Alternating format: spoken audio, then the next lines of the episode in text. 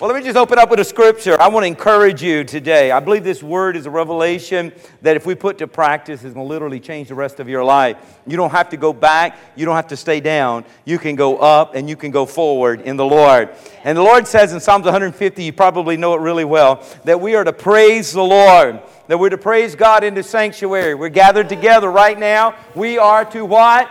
Praise the Lord. We're to praise Him in His mighty firmament. If we're under the heavens today, and we are, we should do what?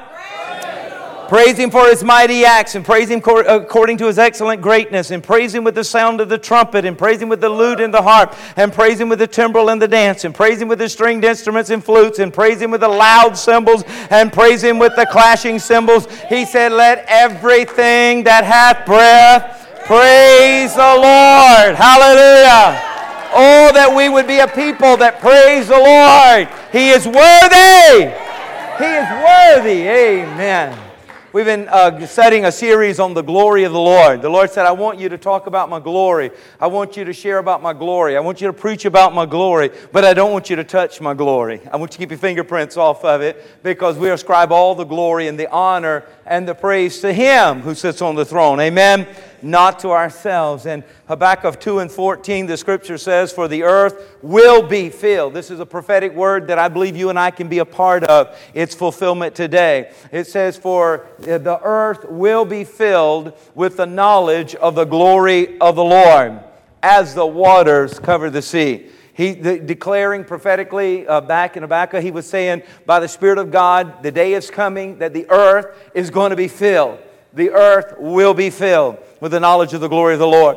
And I believe that you and I, participating in what we're doing right now, that we are doing our part to bring forth the knowledge of the glory of the Lord that will cover this earth as the waters cover the sea. Amen? Yeah. So, this series on the glory of the Lord is not just a study, it's not just biblical uh, uh, training, it's not just discipleship, but this is for equipping us to step out of these doors and be the church in this earth so that the glory of the Lord in us, flowing through us, which is the manifest presence of God, will change the environment we live in and bring forth the assurance of heaven on earth. Amen? Father, we just thank you for your word. We thank you for our study together. We thank you for you, the author of your word, Holy Spirit. You're here. We welcome you. You're an author. You're a best selling author. And you're here in our presence and you are here to, to bring understanding and illumination. We just pray, God, that you would cause our faith to rise as we study your word. Let our faith arise, Lord God, that we might go forth in the pleasure of the Lord in this week. Lord, we pray that your will would be done in our lives on earth as it is in heaven. In Jesus' name. And everyone said, Amen. Turn to Joshua chapter 4. I'd like for us to look at uh, a story in Joshua chapter 4 that when I got this uh, understanding, the Lord showed me this insight. It changed everything for me, and I pray it will do the same for you. Here in Joshua chapter 4, beginning at verse 1 And it came to pass when all the people had completely crossed over the Jordan that the Lord spoke to Joshua, saying, Take for yourselves twelve men from the people, one man from every tribe, and command them, saying, Take for yourselves twelve stones from here, out of the midst of the Jordan, from the place where the priest's feet stood firm. You shall carry them over with you and leave them in the lodging place where you lodge tonight. Then Joshua called the twelve men whom he had appointed from the children of Israel, one man from every tribe. And Joshua said to them, Cross over before the ark of the Lord your God into the midst of Jordan, and each one of you take up a stone on his shoulder, according to the number of the tribe of the children of Israel, that this may be a sign among you when your children ask in time to come, saying, What do these stones mean to you? Then you shall answer them, that the waters of the Jordan were cut off before the ark of the covenant of the Lord. When it crossed over the Jordan, the waters of the Jordan were cut off, and these stones shall be for a memorial to the children of Israel forever. And the children of Israel did so just as Joshua commanded, and they took up the twelve stones from the midst of the Jordan, as the Lord had spoken to Joshua according to the number of the tribes of the children of Israel, and carried them over with them to place them where they lodged, and they laid them down there. Now look at verse 9. Rather, rather odd, verse 9. Then Joshua set up 12 stones in the midst of the Jordan. Now, God never told him to do this. He told him to take the stones out of the Jordan and put them in the place they would lodge. But he's going another step, and he's having them now take up 12 stones and set them up in the midst of the Jordan, in the place where the feet of the priest who bore the Ark of the Covenant stood. And look at what God tells us. And they are there to this day. Amen. They are there to this day. Wow. Here's the story of the Israelites coming out of 40 years of wandering through the wilderness. Their disobedience and lack of faith had caused them, when the 12 spies went in from Kadesh Barnea, there south of the Dead Sea, 40 years prior, Joshua and Caleb were with the 12 spies. Joshua and Caleb said, We can do what God said we can do. We can go into the promised land. 10 of the spies said, We cannot. We're but giants in the eyes of uh, we're but grasshoppers in the eyes of the giants in this land, and we're afraid. And uh, because of that, their report, uh, the faith left out of the people of Israel, and they said, We can't do this.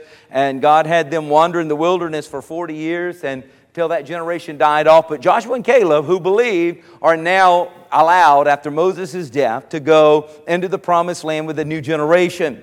And with this new generation going in, Joshua's been called by God to take a, uh, the place after Moses and to lead the children of Israel. They come to the Jordan. It is flood season. The Jordan has flooded over its banks. If any of you have ever watched any film or footage or been a part of a flooding, it is a very dangerous, treacherous time.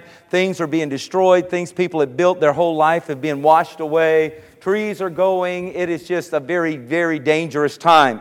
The, the currents of the water can take you uh, and, and cause many drowning and death and destruction that comes in a time of flooding. So it was during the time of flooding that they're to cross over, and the Bible says that the glory of the Lord cut off the flood waters that the treacherous floodwaters and the problem that they were causing and the danger that they were causing and the inconvenience that they had caused, the glory of the Lord cut them off. And I said in the first service, and I say it to you, I believe a prophetic word for this house that God has given us. That He, the God who is the same yesterday, today, and forever, that He is saying to you, there are some things that have been holding you back. There are some things that have been keeping you out of your destiny. There are some things that have looked treacherous. There's things that have looked confusing. There's things that look out of order. But the glory of the Lord is going to cut them off so that you can cross over into the promises of God. Hallelujah. That the glory of God is going to cut it off, hold it back so that you can pass through. I want you today to see that thing. Go ahead and picture it. That thing that's been holding you back that thing that has been causing you pain, that thing that has been discouraging you, that thing that has been standing between you and the promises of God, I want you to see it right now by the glory of God, cutting it off. That, that thing that said no, I want you to see it being cut off. That thing that stood in your way, cut off. That thing that has tried to intimidate you, cut off. That thing that has laughed at you and cursed you and done everything it can to hold you back. I want you to see the glory of God moving in and doing what no man can do and cutting it off for you. Hallelujah. For we see that the glory of God cuts some things off the floodwaters were cut off and they were able to cross over on dry land into the promised land that God had promised for them.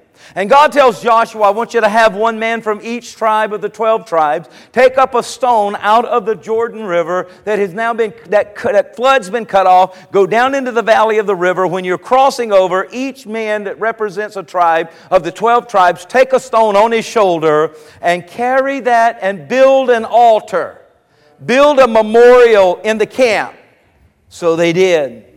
Now remember, the Red Sea generation did not build an altar to God. Remember, they did build an altar of a golden calf, but it wasn't to God, right? What you go through will determine where you get to. And what you leave behind will determine what you receive ahead. The generation that built the golden calf altar was the generation that did not go ahead into the promised land. But now we have them building an altar and there they are going through to get to what God has for them and leaving behind this altar to determine what they're going to receive ahead. Hallelujah. So now they uh, ask the question if the, if the children were to ask the question, What are these stones? What happened here? God says, This is why I'm having you build this memorial. That when they ask what happened here, that you will tell the children that this is the demonstration and the reminder of the authentic power and intervention of God, where God came and cut off the flood waters and had us bring in the pres- His presence, the Ark of the Covenant, and the people of God into this promised land. This memorial will help us tell our children that the authentic blessings and favor of God are with us that this is a sign that the God of heaven intervenes in the affairs of man. Hallelujah. I believe it's time that we too usher in a new season.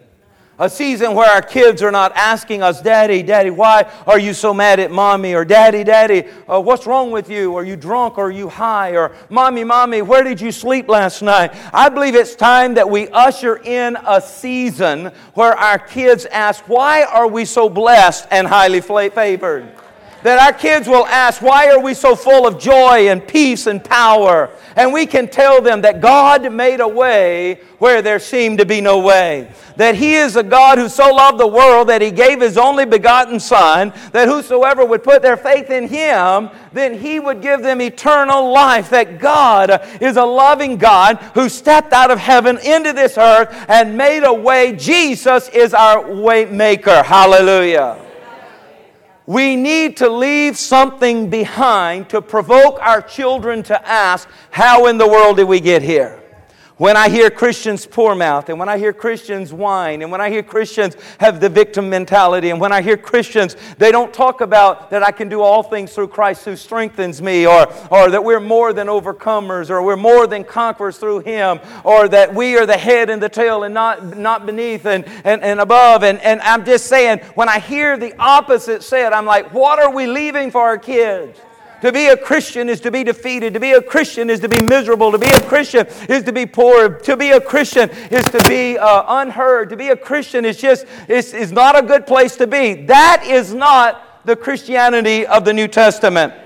When we see a conquering, overcoming, spirit filled uh, church that is turning the world upside down and causing people to run to Christ rather than run from Christ, I believe that we truly need to leave something behind that will cause our children to rise up and say, The God of my mom and the God of my dad is the God whom I'm going to serve because if God be for you, who can be against you? We have a responsibility to the next generation that is coming up behind us.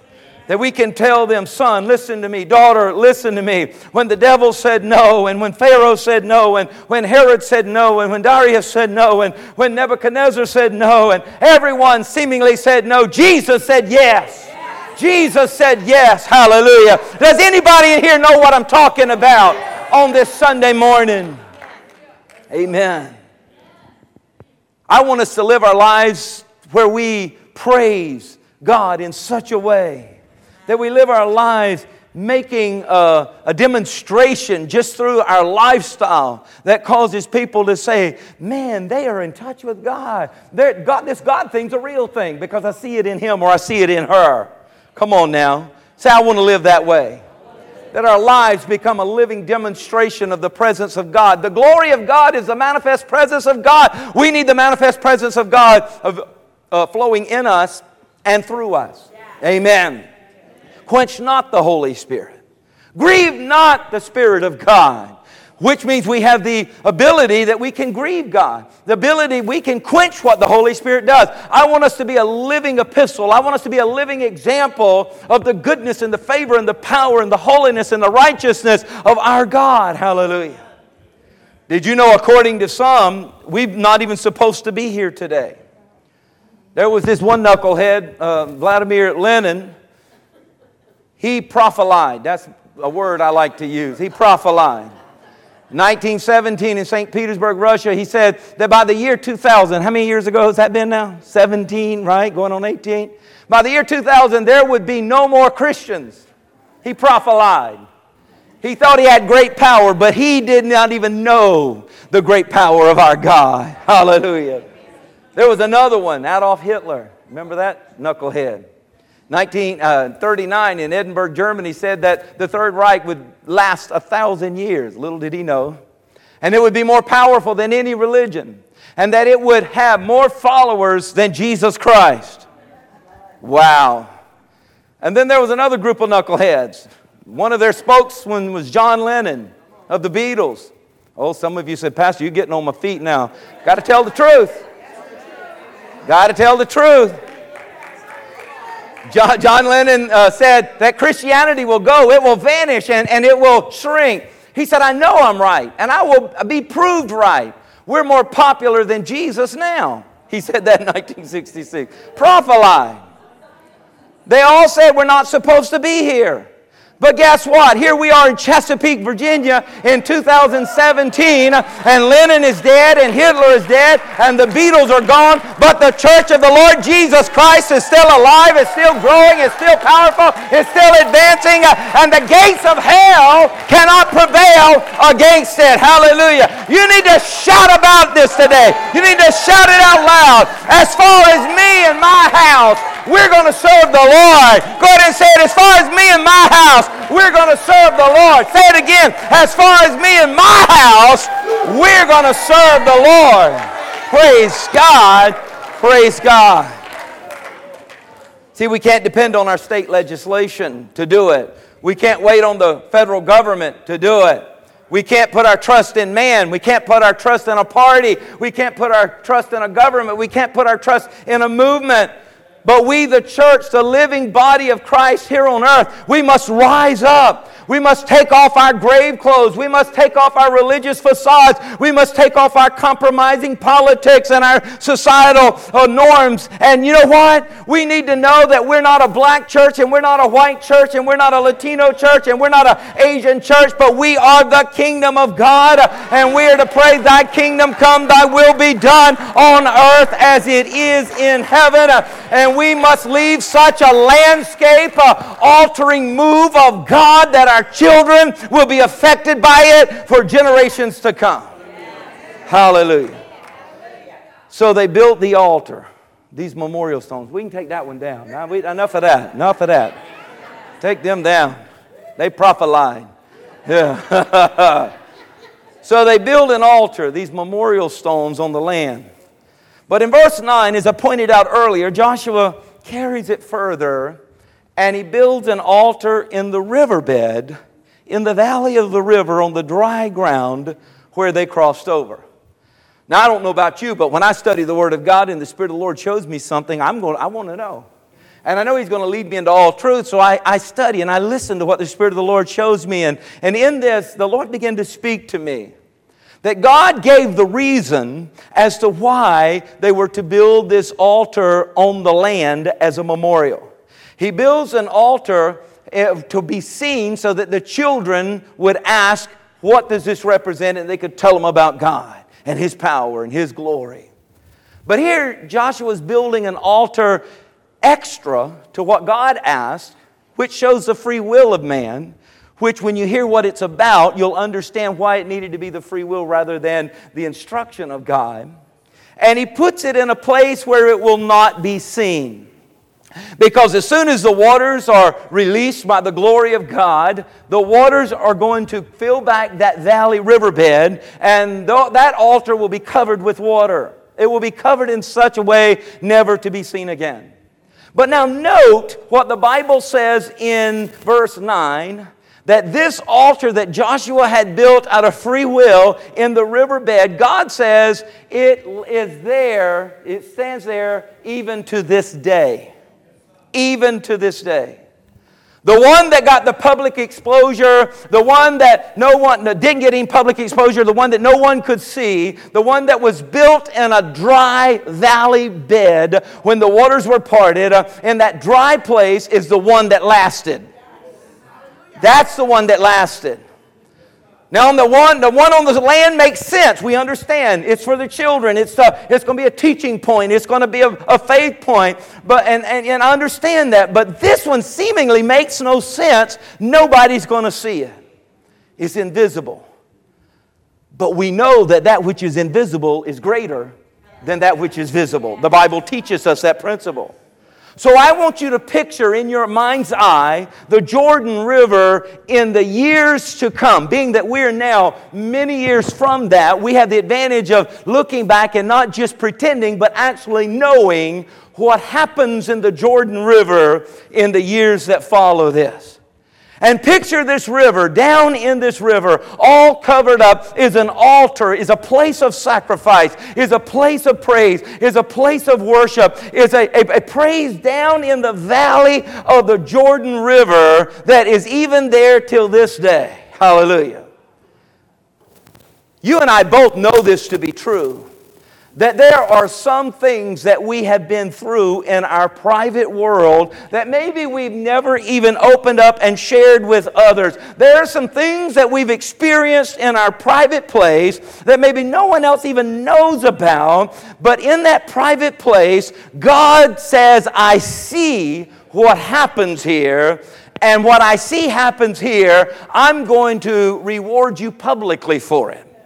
It's the principle Jesus teaches in Matthew chapter 6 when he tells us that when we are to give a charitable deed, that we are to do it in, in, secret and anonymous, and when we do it, that God sees in the secret and rewards us openly. He uses it as well when he talks about our prayer closet, going into our prayer closet and praying there where nobody else is hearing what we're saying, but God sees that and hears what happens in the private, private place and rewards us publicly. He also carries it on to fasting, that when you fast.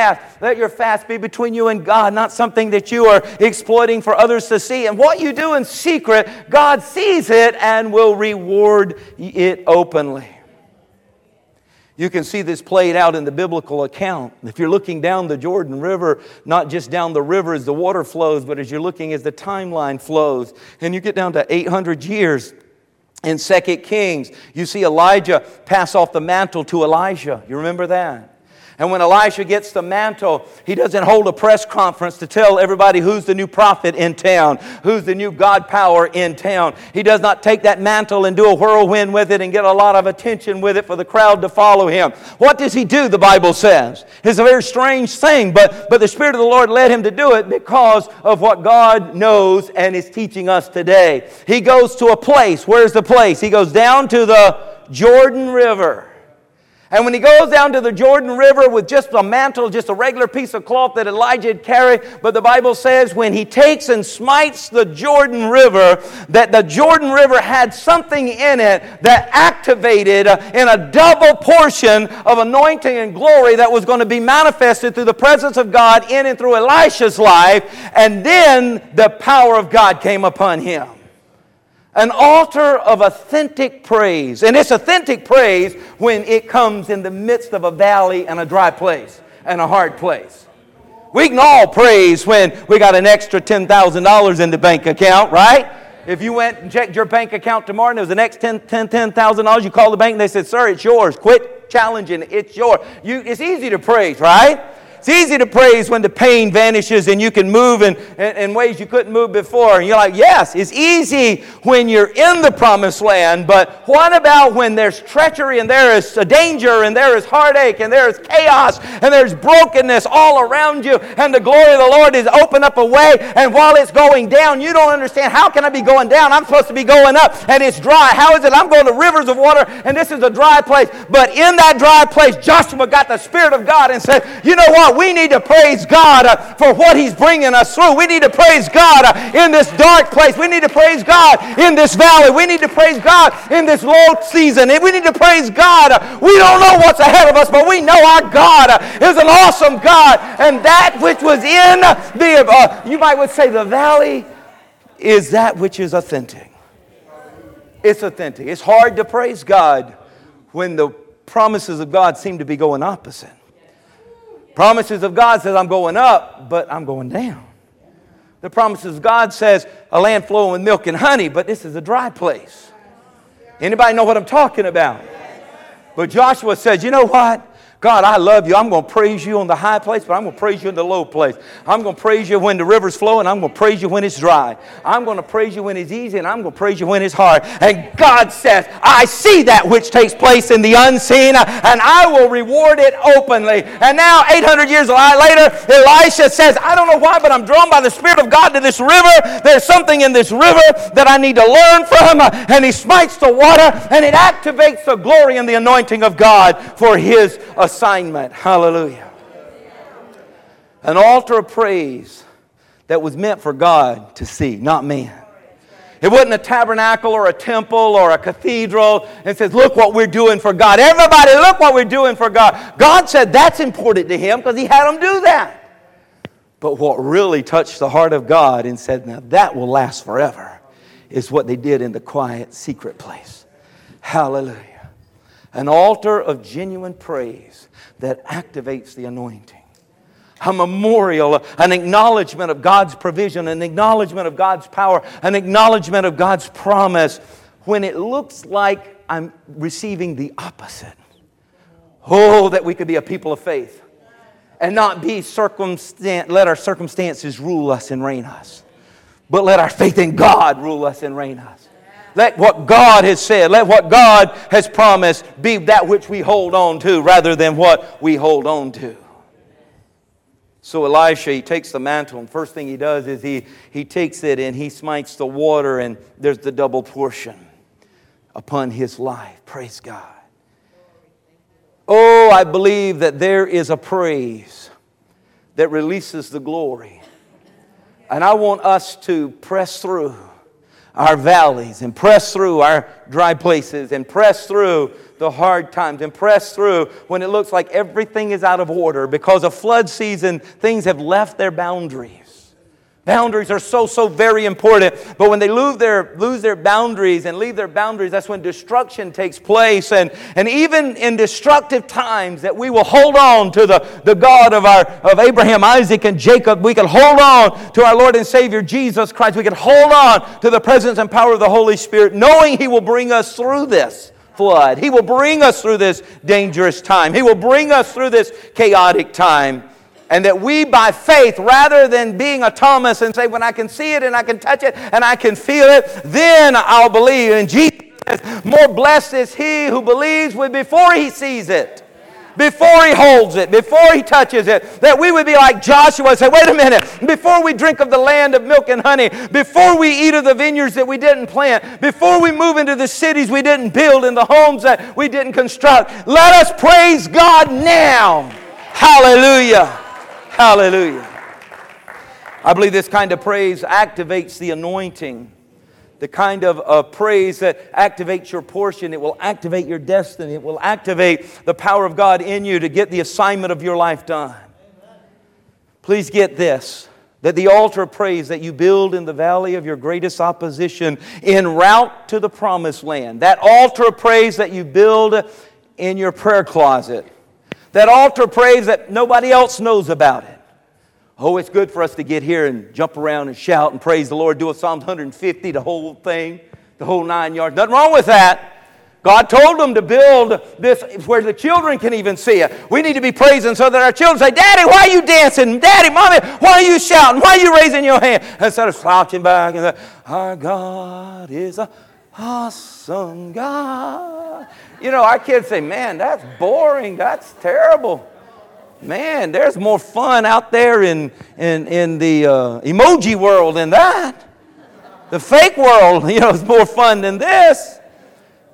We need to be, we need to be vibrant. We need to be building a memorial that the, the, children can see. We need to be worshiping God in a way that they know that God is real and God is genuine and He is authentic to us. That needs to be. But we also need to have that time alone with God. And if you have that time alone with God and your relationship is real, you can't help but brag on Him and praise Him in the public because you know no one else is worthy. No one else is worthy. He deserves all the glory and all the honor and all the praise. Hallelujah.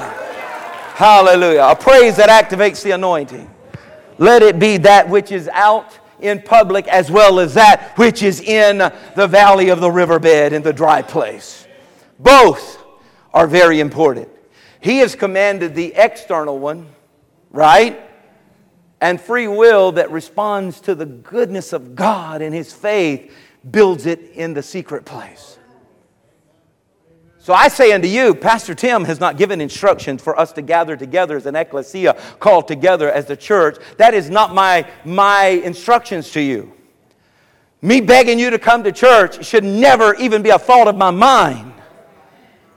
God says, bring the stones together in such a way that there's a demonstration that the children's attention are arrested and their questions come forth. Why are we doing this? Why are we doing that? Why do we shout? Why do we lift up hands? Why do we dance? Why do we sing? Why do we give? Why do we pray for one another? Why do we shout? Why do we do this? Because God said, I want you to do this for me. I like it. Read the Bible. Read 150 chapters of just one book and see how much he likes it. See how much he asks for it. See how much he commands it. But he's also left something you might would say is a wild card. He didn't tell us not to do it, but if you want to do it, you can do it. And he's looking back to say, if you're a real deal, you're going to do it. If you really love me, and you ain't just doing some religious show for folks to say, oh, look how spiritual you are. If you really and genuinely trust me, if you really and genuinely want me to be praised and lifted up and magnified, you'll be doing it on your own accord in the secret place, especially in that valley, that dry place.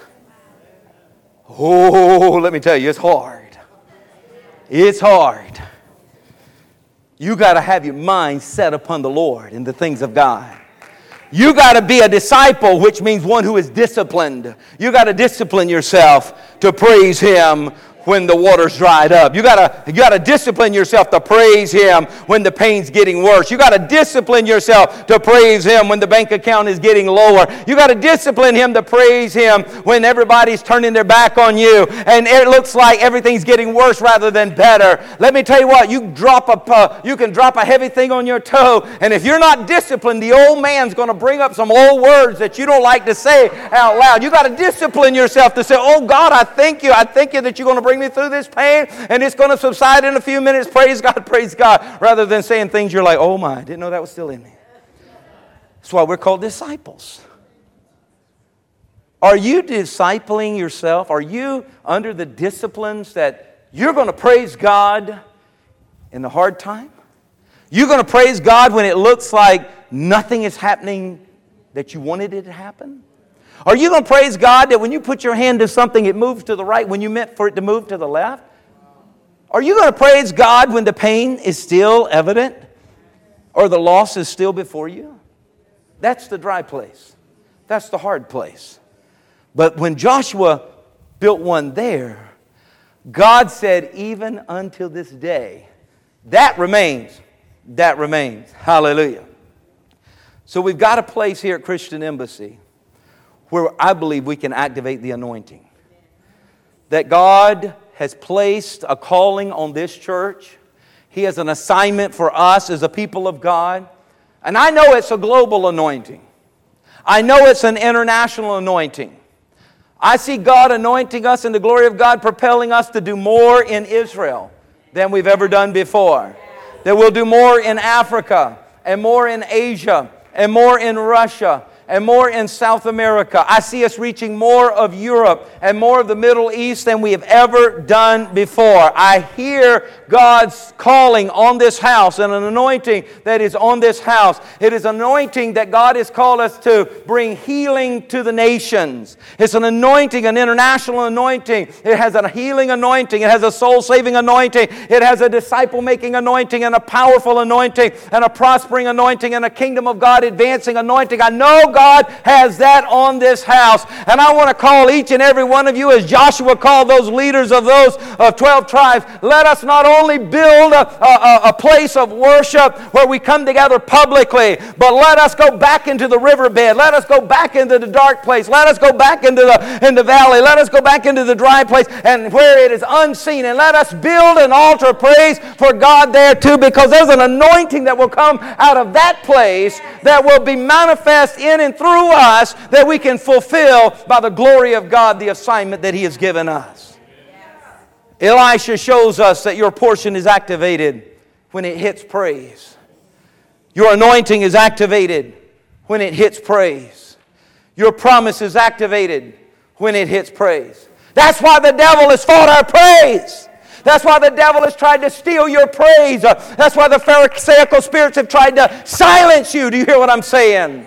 That's why religious bureaucracy just tries to make unpopular praise unto God. But what can bureaucracy do for us that God can do? Come on now. I don't want, they want to quench what God wants. I want to release what God wants. They want to quiet what God wants. I want to open up and make a sound to what God wants. Uh, they have a, a, problem with emotional exuberance, but I say God has created us emotional beings, uh, and we should be able to shout and praise our God and cry before Him and laugh before Him and love on Him as we are loved on by Him. Hallelujah. Experiential Christianity. Jesus said to those who said, Silence this praise. What did Jesus say? If they failed to praise me, the what? The what? What did Joshua put into the river as a sign of praise in a hard time, in that dark time, into that dry time? That the Bible says those rocks remain to this day. Do you think maybe Jesus was pointing and saying, There's an altar that nobody sees. There's an altar of praise where nobody's getting any glory, but it's all about God. That, that the praise is coming forth. You're not going to silence it. Do you hear what I'm saying? The devil's afraid of it. If the devil's afraid of it, I want to do it. The devil's against it, demons are against it, and if demons are against it, I want to do it. Amen. I believe if we will become people of true praise, praising God not to be seen of men, praising God not to impress anybody, praising God just because He's God, because He is good, because He makes a way where there is no way, uh, because He brings us up out of the valleys uh, and He brings us through the fire and He brings us through the flood. Uh, I want to worship Him because of who He is. Hallelujah. I believe if we will do that, we will see a divine activa- activation of the glory of God and the anointing of God like we've only dreamt about. The healing anointing of God in you, in here, right now. There's prospering anointing of God in you, in here, right now. There's devil stomping victory, living anointing in you, in here, right now. There's life changing, dream achieving anointing in you, in here, right now. Come, come on now. Can somebody break free of your mess long enough to ascribe some praise and glory and honor that is due unto God? Say, Hallelujah! Hallelujah! You are worthy, oh God, to receive all glory. Let's praise His name. Amen. Amen. Hallelujah. I'm going a few minutes over because of Pastor Rodica. I'm going to blame her. She got that anointing to preaching this morning, both services. So I'm just going to go ahead and call her out right now. That's okay. That's okay because I'm having fun. Glory to God. I'm not quite done, but I'm getting there. I'm getting there. We're landing the plane. We're low in the altitude. I shared with you guys my several years ago, I think, this special I saw on Discovery Channel. I think it was uh, National Geographic. It was showing a lion and how he grows his kingdom. And he's walking the land and how he stakes it out and he puts his children there. And his, his, it's not a herd, it's called a pride, okay? And he's building his pride. And, and then it shows this male lion gets ambushed by his enemy.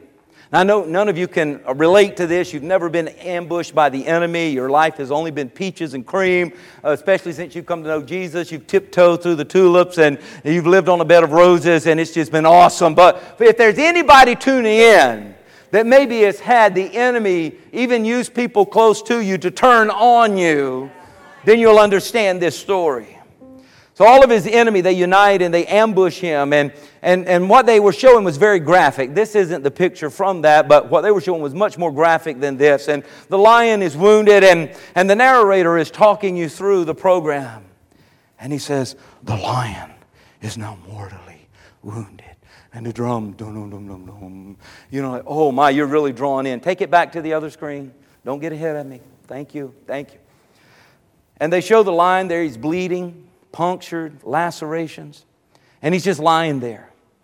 And, and, beside him is a little bit of the prey that he had caught for his little ones that he was going to share and, and things that he had acquired, and, and his, his pride were, were, were gathering around him. But the, the enemy was coming in ever so closely. And the narrator says, It doesn't look good for the lion. And you're like, No kidding. And he goes on and says, The enemy will now take advantage of his disadvantage and finish him off. I said, Just like the devil. When I was watching, I said, Just like the devil. And the devil, I, that's what I heard, but he says, And this enemy will come in and take his final possessions. Wow. And it just shows the enemy just crouching in slower and slower. And then the narrator says, This is, sounds like the devil too. The narrator now becomes the devil, okay? the lion does not have the strength to raise his head. And when he said that, I said, Man, I've been there. I've been there. Any of you have ever been there? Where you didn't even have the strength to raise your head. The devil had you laying down, and it looked like the end. How? You know what I'm talking about. You know what you know what I'm talking about. Yes, yes, yes. And the enemy kept coming and they were positioning themselves to just take him out. The only thing that the lion had left was a roar. And came this, it was painful, but came this deep, low roar. And when he roared, I was watching the program. All of a sudden, every one of the enemy, they turned and their tail tucked and they, they fled, they ran with great fear. And the enemy says this they fled because they know as long as the lion can roar, they cannot take away what belongs to him. Hallelujah.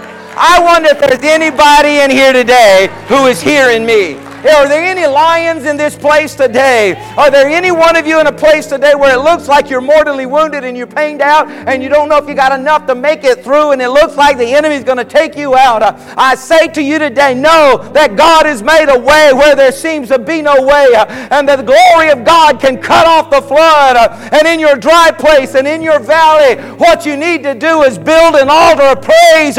You need to let out a roar and say, My God is worthy. My God is good. My God is able. My God is bringing me through. My God. And I'm telling you, as you begin to praise Him, the devil may mock you, but you cry out the louder. I will not be silenced. I will not back down. I'm praising God. I'm ushering in the glory of God. I'm ushering in the presence of God. I lift up my voice and I lift up my countenance and I praise Him. Hallelujah. Hallelujah. Come on, let God arise and his enemies be scattered. Come on, let God arise and his enemies be scattered. Come on, I say, let God arise and the enemy be scattered. Hallelujah. Hallelujah. Hallelujah. Glory. Glory. Glory. Give me three more minutes. Three more minutes. Just, just hang with me. Authentic, genuine praise activates the anointing and releases the glory. Authentic, genuine praise lifts the burden and destroys the yoke. Authentic, genuine praise is qualified as authentic and genuine because it's not done to be seen by the show of men. It's not even done as a teaching example to the children. It's done down in a valley, in a low place, in a painful place, uh, in a dry place. Hallelujah. Hallelujah. And what you do down there, God says, even though nobody sees it, I see it, and it will remain. Hallelujah. Hallelujah. Now get this. If you were to get into the Gospels in Matthew 3, we're looking at 1,500 years after uh, Joshua put that there, okay? And Jesus comes to Galilee. Out of Galilee comes to John. You remember the scripture? And he comes to John what? At the where? At the Jordan. He comes to John at the Jordan to be baptized by him. And John tries to prevent him, saying, Man, I need to be baptized by you. You want me to baptize you? And Jesus answered and said to him, Permit it to be so now, for thus it is fitting for us to fulfill righteousness. Jesus says, You don't understand, John. There is something that man can't see. My Father sees. It's in this river. And He says, and when we come to touch base with that authentic, genuine praise that came in a valley, in a dry time, in a treacherous time, uh, it activates something in me. So Jesus for 30 years never did a miracle. For 30 years he's the Messiah, but there's no anointing, lifting burdens and destroying yokes. But but read it when he was baptized, verse 16, Jesus came up immediately from the water, and behold, what happened? Now the heavens were opened to him. Jesus, the Bible says, as Jesus was, so shall you be. I'm telling you how to get the heavens open to you. I'm telling you how to get the anointing activated in you. I'm telling you how to get the glory of God flowing through you. And he saw the Spirit of God descending like a dove and alighting on him, and suddenly a voice from heaven said, This is my Son in whom I'm well pleased. Jesus went into the Jordan, the same river. Joshua placed those stones of praise. Authentic, genuine praise when it hurts, when the promise is not fulfilled. And what took place had never had taken place in Jesus' life for 30 years. Immediately, immediately, immediately Immediately. Somebody's going to get your immediate. Somebody's going to get your immediate. Somebody's going to get your immediate. Do you hear what I'm saying? I mean, this goes all through the Bible. You go back to Naaman. And Naaman goes to Elisha with his leprosy. And what does, what does, what does Elisha say? Go down to the River Jordan and dip how many times? And Naaman, I ain't going to that muddy water of the Jordan. Are you crazy? I look at my man. I'm a man of prestige and power. And his servant said, If he told you to do something great, you would have done that. This servant is being led by the Spirit of the Lord says, You need to humble yourself and get down because there's something there. And he dips seven times, and his skin is renewed like that of a baby. Hallelujah. Elisha's building the school of the prophets. They got a borrowed axe. And they're out there, and there's one guy, he's just swinging that thing so hard. Brother Mark, you probably had some workers that broke some of your tools. They just get a little, the axe head went into the water. And Elisha comes, they said, The borrowed axe head, very heavy, fallen into the water. What water did it fall into? The River Jordan. Elisha takes a stick. Boy, there's a sign of the cross and said the cross is coming to do change things.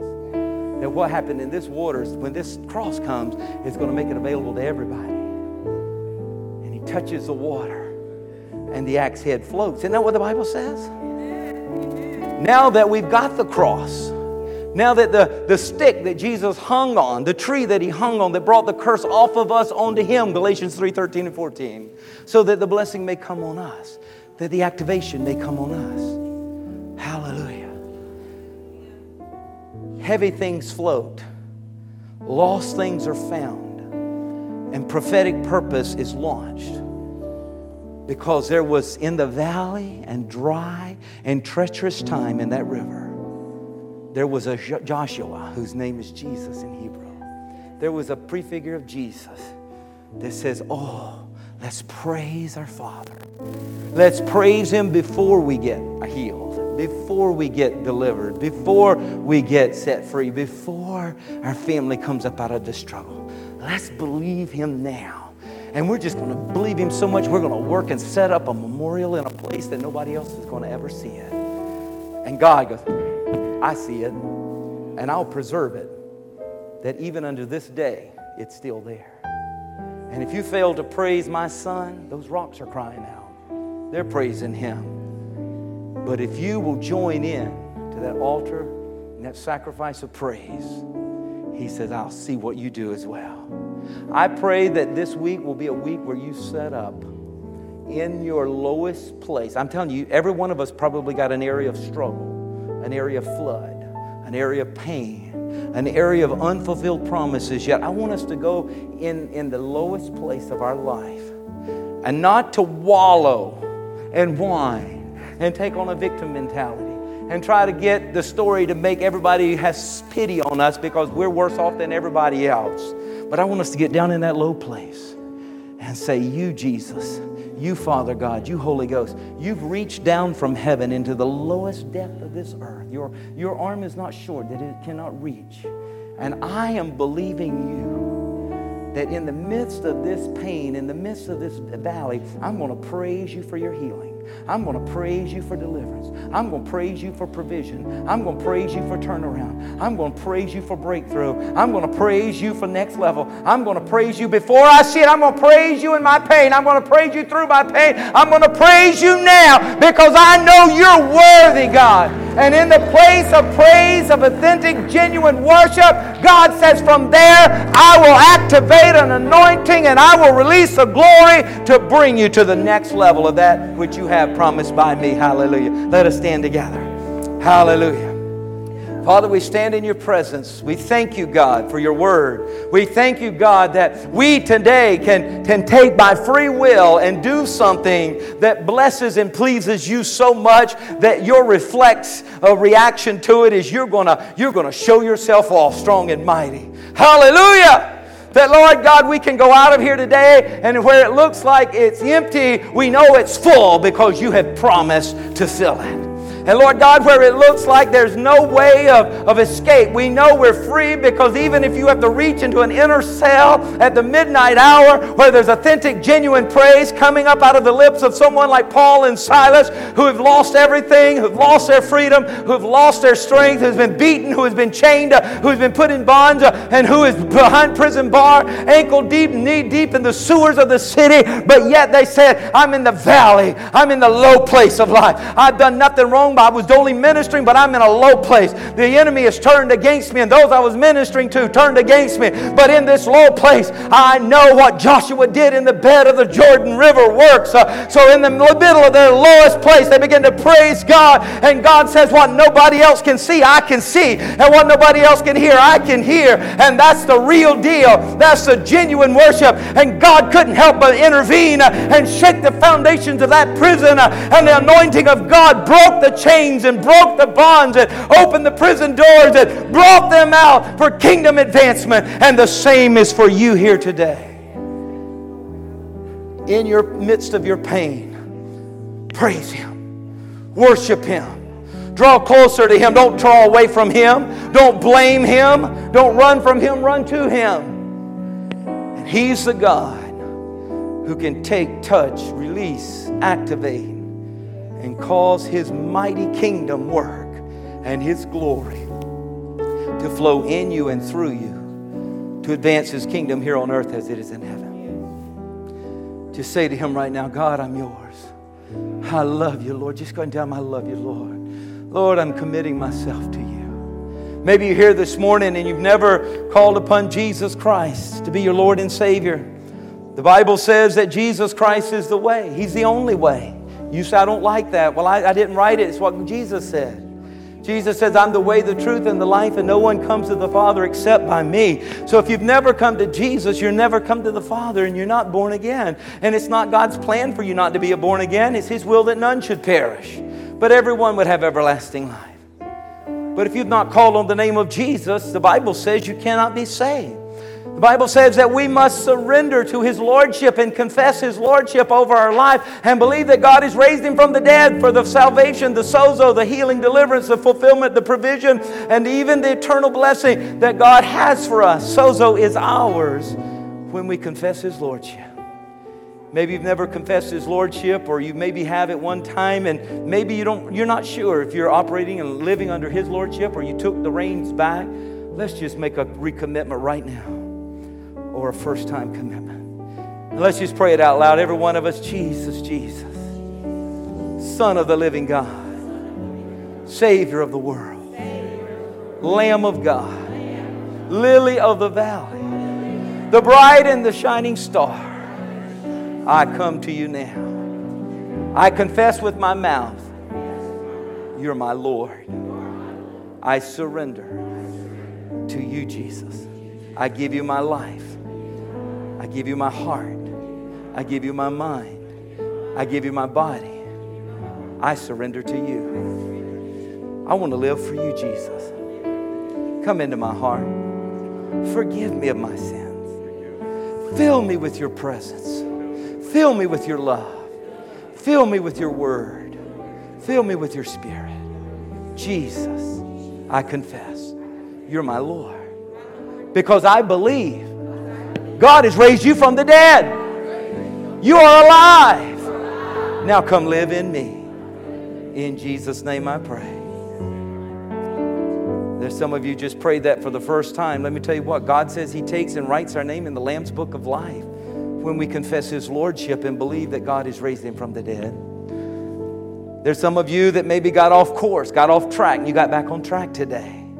Let's all rejoice in the fact that God is, through His grace, has given us an opportunity to right ourselves before Him through His provision, through His sacrifice, through His atonement, and through His gift, and through His amazing grace.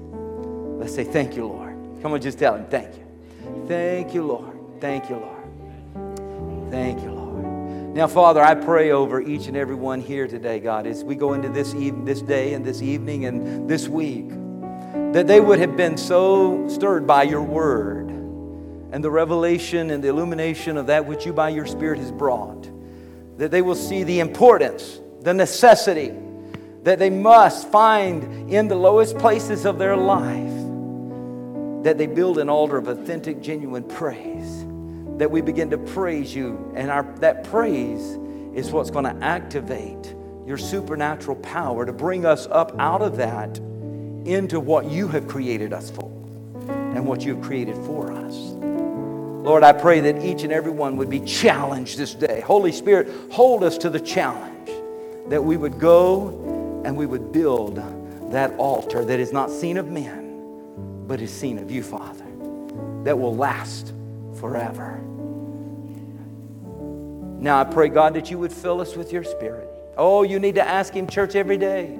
Holy Spirit, if, if, I'm doing anything that quenches you, if I'm doing anything that grieves you, show it to me because I want to be filled and refilled. I want to be that temple of the Holy Spirit, filled, overflowing. My cup runneth over. I need you, Holy Spirit. I need you. I need you to fill every part of my life. I need you to t- fill my emotions and fill my mind and fill my intellect and fill my body and fill my organs and fill my spirit, man. Fill me, fill me, every bit, spirit, soul, and body, with your presence and your power and your anointing. Hallelujah. Glory to God. Right before we close in this prayer, we're going to ask our prayer ministers if they would come and make themselves available. If you've asked Jesus to come into your heart, for the first time, or you need prayer for, want somebody to pray a prayer of agreement with you for healing or deliverance or anything that maybe you want to bring before the Lord and have somebody join with you, our prayer ministers are going to be up here. And for time's sake, we need for you to go ahead and step out, if you will, and come just meet with them right here at this altar. These ministers of the gospel, they are, they are full of the Spirit of God and ready to join with you in faith and, and believe God and trust God for the fulfillment of His plan for your life. So if you need prayer, would you come? Would you come and just pr- let them pray with you? And Father, we thank you for this opportunity we've had here today, God. And now, as we go into this week, God, we feel challenged and we feel prepared by your word to be propelled into your purpose, Lord God. So, Lord, I pray by the power of your Spirit, you'd go with each and every one of us. And, Lord God, that you would, as they go, you would also remain here at this altar, Lord God, with these prayer ministers, Lord, for the prayer that's taking place here now. And, Lord God, that whatever is done, let it be done for your glory and for your honor and for your praise. For it is in Jesus' name we pray. And everyone said, Amen. Come on, put your hands together. Hallelujah.